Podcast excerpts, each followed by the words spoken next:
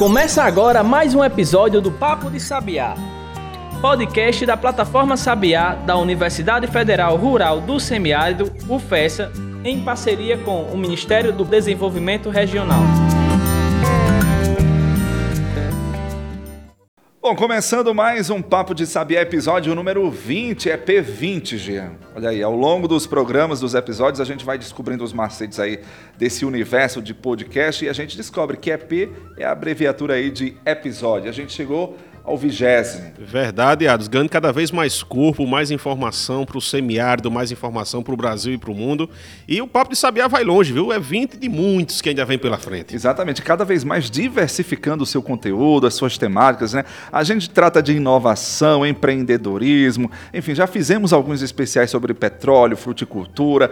No mês passado, agora de junho, falamos sobre a questão da saúde e agora a gente virou o calendário, né? Mais um mês chegando, segundo semestre de 2021 chegando. E a temática é o que, Jean, agora? Agora vamos falar de meio ambiente, especificamente do semiárido, da caatinga. Vamos trazer esse público externo, o público que está nos, nos ouvindo lá fora do país, ou na região sul, na região sudeste, para vivenciar um pouco desse semiárido, das ameaças e das virtudes que a gente tem no nosso meio ambiente. Com certeza. Segundo o nosso dashboard, né, que são as nossas estatísticas, a gente está entrando aí nos Estados Unidos, na Alemanha, na Espanha, né?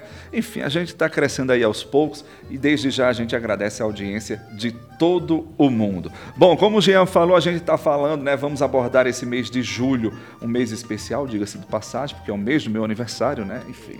Então estamos juntos.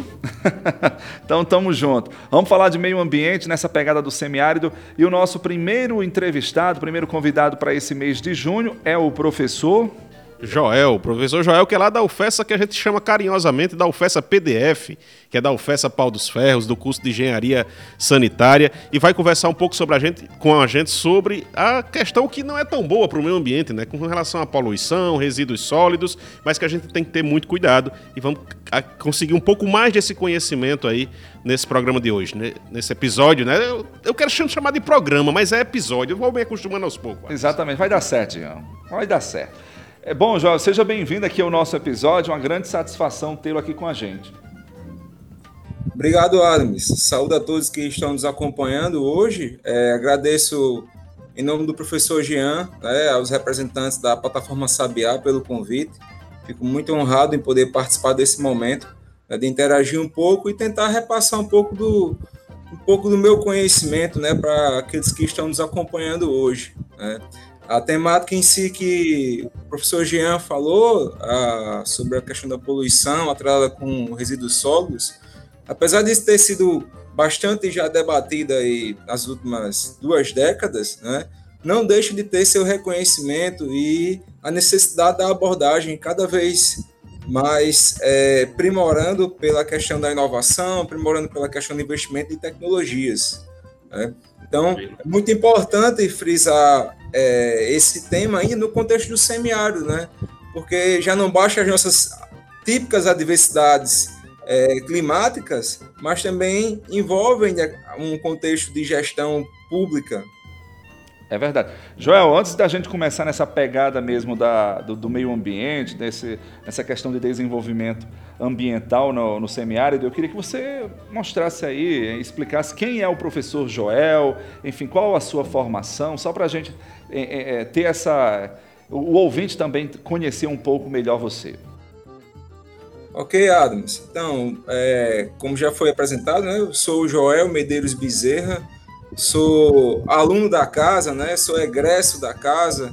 Então, me formei é, em engenharia agrícola e ambiental. É, posteriormente, tive a oportunidade de fazer mestrado em engenharia agrícola lá na Rural de Pernambuco, no campus de Recife. Posteriormente, tive a oportunidade de fazer uma especialização em licenciamento ambiental onshore é, em parceria do IFRN, Campus Natal Central, junto com o PROMIMP, que era o Programa de Mobilização da Indústria do Petróleo, e posteriormente tive a oportunidade de fazer o doutorado é, na Universidade Federal de Campina Grande, no campus de Campina Grande, a, a qual é, tive a oportunidade de sempre estar atuando aí nessa parte do viés de manejo e engenharia de água e solo, né? E, posteriormente ao, ao meu doutorado, né, paralelamente, na realidade, ainda quando era doutorando, tive a oportunidade de, de trabalhar ainda dois anos no IFRN, é, no, voltado aí para a questão dos cursos de gestão ambiental, controle ambiental, nas especializações no contexto ambiental. Então, assim, apesar de ter o viés aí da engenharia agrícola puxando para ciências agrárias, né, eu, tenho, eu sempre tive a oportunidade aí de estar caminhando nessas duas áreas, né, agrárias e ambiental. Então, isso me agregou muito, muito conhecimento, né, e posteriormente é, tive a oportunidade de é, passar no concurso da UFES em meados de 2016 e a qual é, hoje leciono as disciplinas de poluição ambiental, leciono estudos e avaliação de impactos, gestão de recursos naturais zoneamento ambiental, e agora recentemente também vou lecionar temporariamente gestão de resíduos sólidos, né? Então, todo um contexto aí, um leque ambiental. É verdade, eu estava lá na sua posse. Não sei se você se lembra, mas em 2016, quando você entrou aqui, eu estava anunciando seu nome como servidor efetivo da casa, como professor. Orgulho da instituição. Só fazer esse parêntese aqui.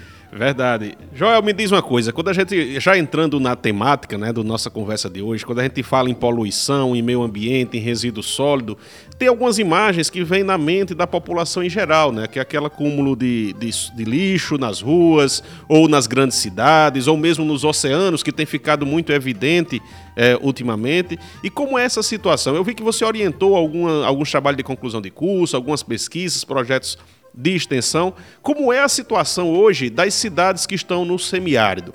Como é essa situação de, dos lixões, da, do, se ainda existem, né? Aí você vai me esclarecer nesse sentido. dos aterros sanitários. Dos aterros sanitários, o quanto avançou e quanto isso impacta na vida das pessoas que estão no semiárido.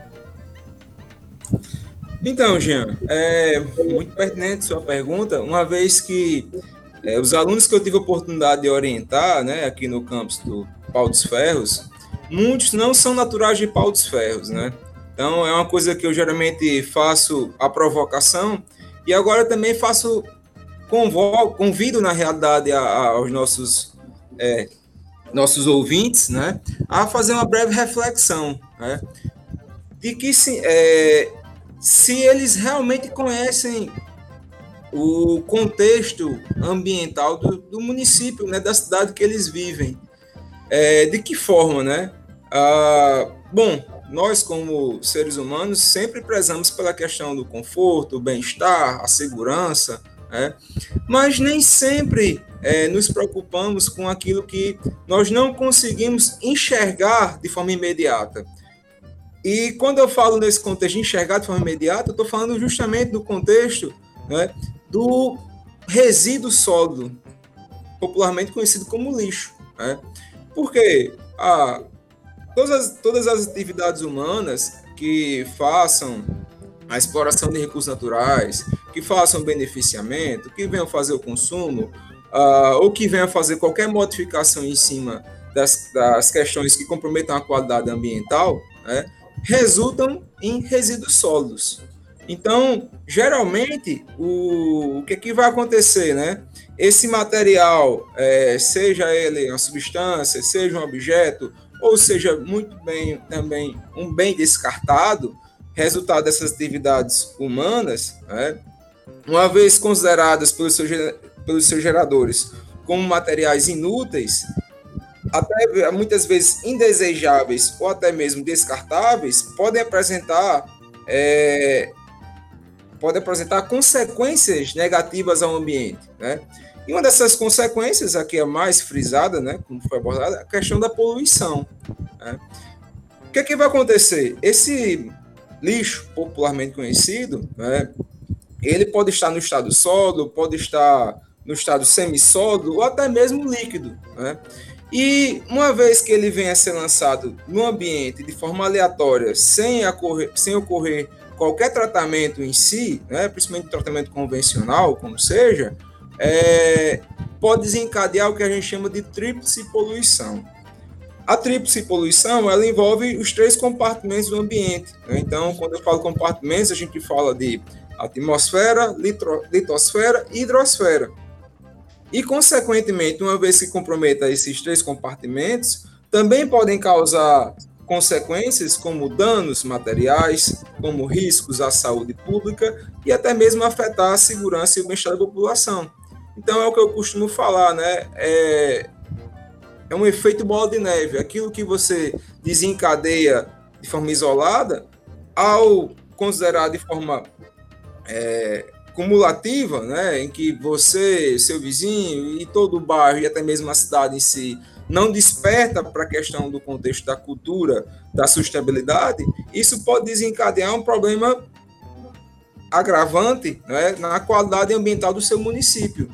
E aí eu retorno para o contexto que eu iniciei, né, de a gente fazer uma reflexão. Será que realmente você que está nos acompanhando agora, você tem o um conhecimento do contexto sustentável do seu município? Como é que se trata a questão do gerenciamento? Como é que se trata a questão da disposição final dos resíduos sólidos?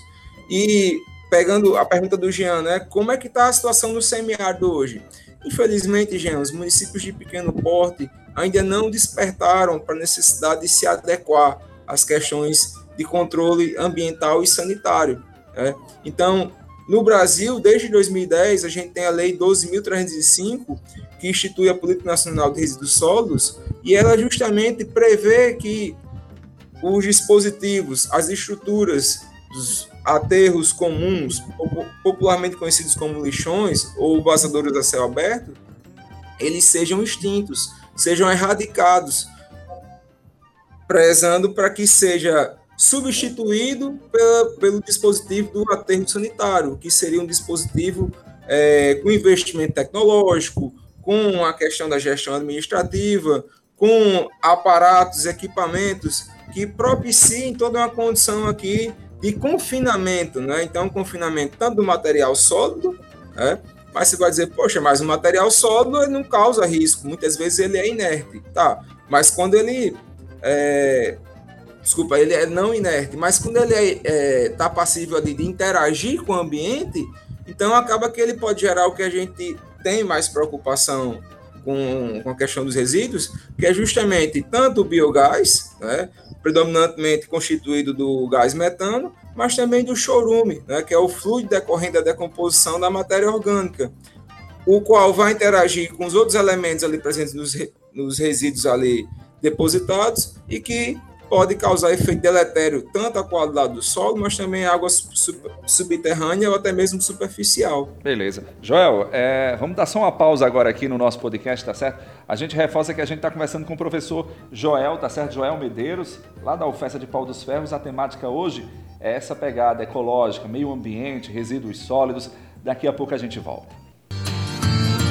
Pensou em vitrine tecnológica? Acesse plataformasabiá.com Quer ficar por dentro de editais de inovação e empreendedorismo?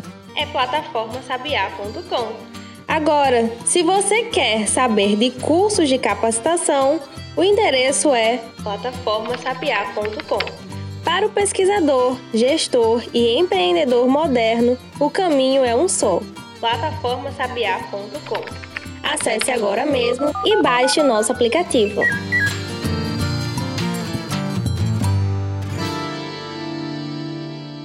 Então, Joel, voltando aqui com o Papo de Sabiá, a gente conversa com o professor Joel Medeiros, falando um pouco sobre essa poluição ambiental, sobre a geração de resíduos sólidos e o tratamento desses resíduos sólidos. E aí você falou uma coisa importante quando falou do tratamento, né, que é o aproveitamento desses resíduos sólidos para gerar riquezas, para gerar outros produtos, para dar renda à população. E aí eu queria abrir um parêntese nesse ponto, Adams e, e Joel, que é falar um pouco do programa do Ministério do Desenvolvimento Regional, que é o Rota da Economia Circular. O Ministério do Desenvolvimento Regional, que é parceiro da plataforma Sabiá, e ele tem um projeto que se chama Rota da Economia Circular, que tem esse foco. E que está de... dentro do, do, projeto Rotas da Integração Nacional, né, Está dentro do projeto da Rota da Integração Nacional, e que tem esse foco de aproveitamento, de incentivar novos negócios e de incentivar iniciativas que permitam um melhor aproveitamento ou um melhor destino desse material descartado. Como é que você, enquanto academia, enquanto professor da universidade, vê essa possibilidade de criações de novos negócios, até pelos próprios nossos alunos, né, nossos egressos, nossa, a nossa, nosso público em geral? Como é que ele pode trabalhar nessa área? O aluno que está lá fazendo engenharia agrícola, que está lá fazendo engenharia ambiental, engenharia sanitária e ambiental, como é que ele pode se preparar para atuar nessa área? Hoje esse mercado no semiárido, ele está aberto? Qual é a sua opinião em relação a isso? E o que é que a gente tem de novo, de inovação nesse sentido? Perfeito, Jean. Acho que é muito boa a sua a, a colocação em si sobre essa questão da economia circular. A gente tem aqui no campus da UFESA, né, o qual já, já tive oportunidade, no caso de atuar, estamos para renovar é, o projeto, que é o ESNIS, Empreendedorismo Social, Negócios de Impacto Social, que ele vai justamente nessa vertente da economia circular, o qual ah, nós, é, a princípio, prezamos pela questão da inserção social, tentando minimizar a desigualdade social, né? e, ao mesmo tempo, a questão da agregação e valoração econômica do nosso resíduo sólido. Né? Uma das coisas que você mencionou muito bem é que por exemplo, uma vez que eu tenho essa geração desses resíduos, eu não posso reduzi-las, né? Eu posso tentar é, otimizar o seu aproveitamento, pensando até mesmo na própria Política Nacional de Resíduos Sólidos, né? Ele tem instituído lá a questão da destinação. Então, assim, entenda que a destinação não é simples, a simples questão de você lançar aquele material, de descartá-lo, né? A, a, destinação no contexto legal ele envolve a questão da logística reversa, envolve a questão da coleta seletiva, envolve a questão da reciclagem, envolve a realização da compostagem e ainda mais a própria valoração dos resíduos sólidos. Né?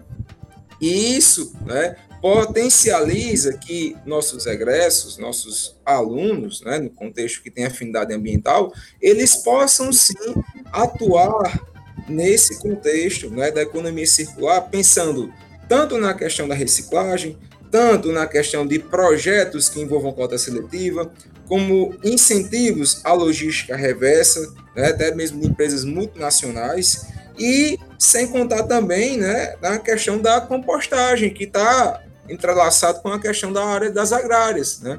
Então, assim, na realidade, é, tem-se um leque que pode ser explorado. Então, hoje, já existem até mesmo colegas em Mossoró que eles já começaram a atuar nesse, nessa prospecção de é, produzir substratos à base de compostagem para fins de comercialização, a, apoiado na metodologia da vermicompostagem.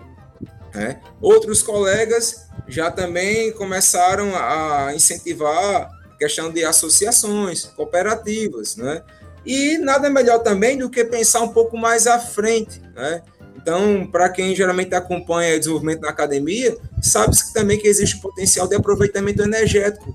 Então, aquele biogás que eu mencionei há pouco tempo, a base de metano, ele pode ser simplesmente queimado, convertido esse calor em energia térmica e posteriormente em energia elétrica. Né? Então, hoje já existem algumas unidades de aterros né, sanitários que tem sistema de captação, sistema de drenagem desse biogás e, consequentemente, conseguem gerar a, a sua energia elétrica e serem praticamente autossustentáveis. Pois é, e Joel, isso que você falou é, é, nos traz a realidade do momento, né? Porque a gente está vivendo aí essa crise hídrica, uma crise aí, enfim, a pior dos últimos 90, 80 anos, segundo as estatísticas do próprio governo federal. A gente está aí nesse, enfim, nessa preocupação de, de racionamento de energia, até mesmo de apagão. Então, quando a gente vê, observa essas ações sendo realizadas aí, isso é meio que um alento. Isso é inovação também que no, no, no, nos chega, né? Dentro dessa perspectiva perspectiva. Joel, você falou dessa perspectiva do, da academia. E a questão do mercado? Hoje, a iniciativa privada, a sociedade, enfim, os mercados, eles estão também mais atentos sobre essa necessidade de, de preservar, de dar um, um destinamento mais adequado aos seus resíduos, seja sólidos ou não? Sim, Adams, é uma coisa que está sendo gradativamente né, ampliada a busca por esse conhecimento. Então, assim, O que eu posso relatar aqui é que, pensando na questão da promoção da gestão integrada, em que todos os atores sociais é, associados com desde a geração até mesmo a questão da disposição final desses resíduos, né, eles têm a necessidade de passarem a atuar ativamente, né, propondo aqui a implementação de instrumentos. E que quais seriam esses instrumentos? Instrumentos tanto para o viés público, como por exemplo aqui as questões das prefeituras, né, através dos planos integrados de gerenciamento de resíduos sólidos, e até mesmo as entidades privadas, através também dos seus projetos de gerenciamento de resíduos sólidos. Né? Então, ambos esses, dois, ambas, é, esses dois meios, né, é, privado e público, também abrem portas para a inserção profissional né, de, desses nossos egressos. Então, uma coisa que eu chamo bastante atenção, né, que por exemplo, a própria UFESA, Paulo dos Ferros em si, em meados de 2018 até 2020, estabeleceu uma parceria é, com a Prefeitura Municipal de Paulo dos Ferros, no qual foi possível, nós chegamos a ter quase 30 bolsistas simultaneamente, os quais atuavam ali juntamente com a Prefeitura para fomentar é, todo esse arcabouço né, sobre o contexto do gerenciamento dos resíduos sólidos então, uma, simples informação: quanto é que cada habitante gera de resíduo sólido diariamente? Qual a geração per capita? Muitos municípios, né, no contexto não só no semiárido brasileiro, mas todo o Brasil em si, eles não têm esse tipo de informação. A informação que eles repassam é algo fictício. Então, por quê? Porque realmente não ocorreu um estudo exploratório para se levantar todo um contexto real. Então, uma vez que tem todo esse tipo de informação, ele vai subsidiar como deve ser como deve se proceder o gerenciamento em cada instância, né? Uma coisa é um município de 20 mil habitantes, outra coisa é 200 mil habitantes. Então, são contextos distintos.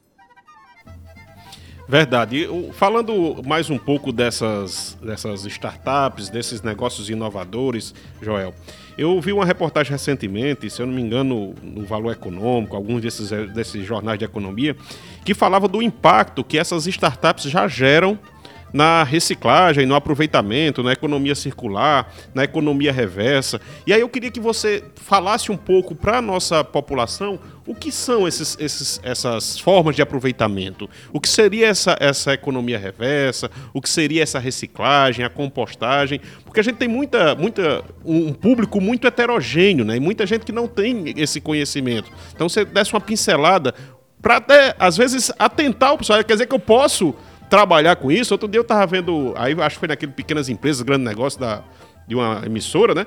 Em que falava de uma empresa que fez um contrato com o Maracanã para quando retornarem os jogos, ela fazer o aproveitamento do lixo gerado nos dias de jogos.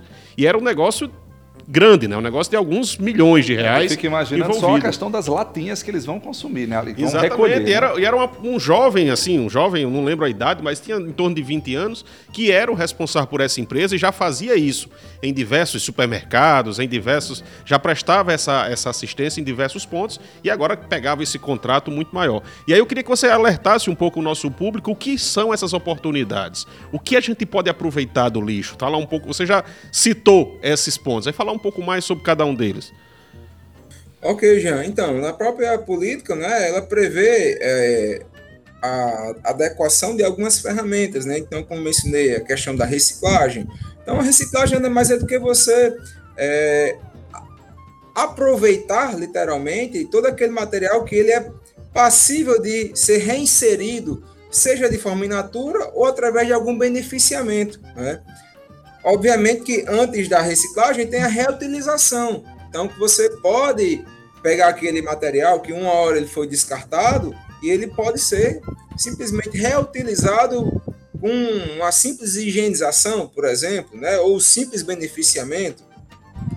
Temos ainda a questão da logística reversa. Então, hoje, muitas empresas que fornecem produtos em si, elas têm que se autorresponsabilizar né? Uma vez que aquele material, aquele produto seja utilizado, seja explorado, ao final da sua vida, da sua vida útil, o gerador, o produtor em si, da, que comercializou, ele volta à cadeia, né? Na logística contrária. Então, a logística comum é o quê? É, a empresa, é, no caso a indústria em si, vai gerar, vai beneficiar aquela material, aquele produto. Posteriormente, vai existir a comercialização e através da comercialização chega ao consumidor final.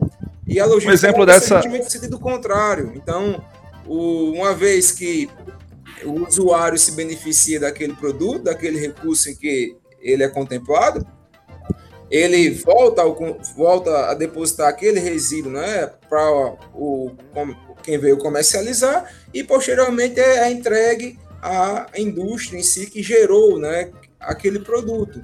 Então, isso potencializa que a princípio, reduza a questão do consumo e exploração de recursos naturais, como matéria-prima, e, simultaneamente, você possa fazer uma reinserção né, através de algum beneficiamento. Então, um exemplo que eu posso dar hoje é a questão dos pneus, né, dos veículos automotores, a questão também dos recipientes de defensivos agrícolas, né, quais são a cerveja, né, Joel? Também a, a, a, o vasilhame lá, a garrafa da cerveja. Isso, né, que é retornável, né? Enfim, são muitos réis, né? Hoje, reaproveitar, reuso, é, reutilizar, reciclar. Estava dando uma olhada rápida aqui no seu currículo, com a orientação de alunos que viram realidades de diferentes municípios localizados no semiárido.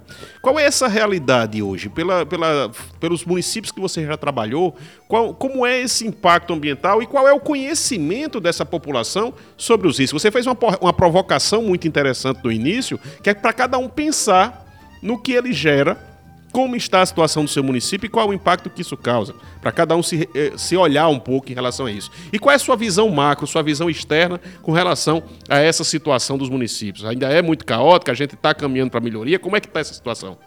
Pois é, Jean, é, você pegando a sua primeira fala, né, eu costumo dizer o seguinte, eu gosto muito de prospectar esses municípios de pequeno porte, né, porque geralmente eles ainda estão engatinhando né, nessa questão da cultura e no arranjo até mesmo da gestão pública quanto ao viés ambiental.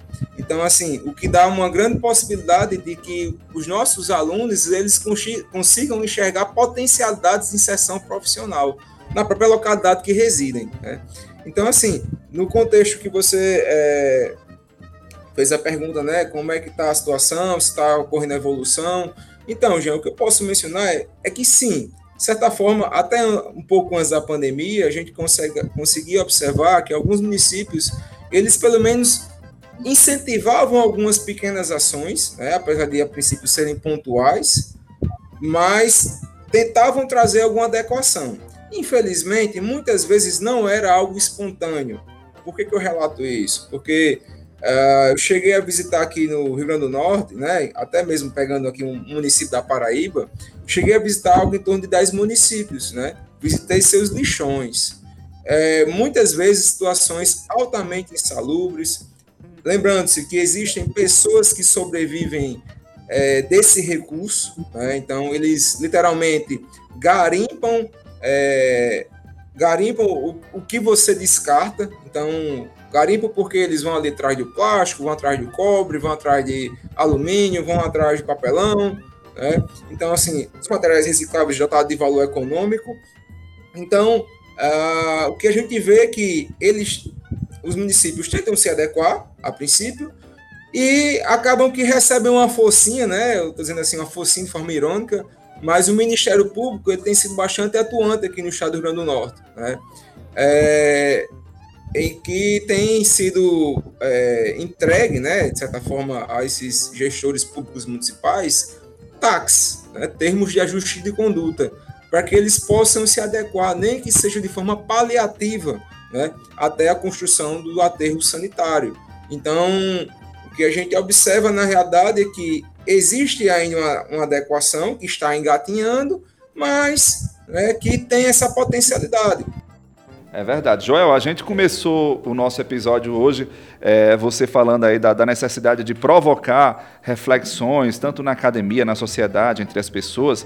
E eu também faço esse convite para a gente terminar o nosso podcast também com esse clima de provocação, com esse clima de reflexão, melhor dizendo, para a nossa sociedade. Bom, o que eu posso dizer é o seguinte: todos nós somos educados. O que acontece é que muitas vezes nós temos que sensibilizar as pessoas, né? Não basta educar, não basta conscientizar, nós temos que sensibilizar.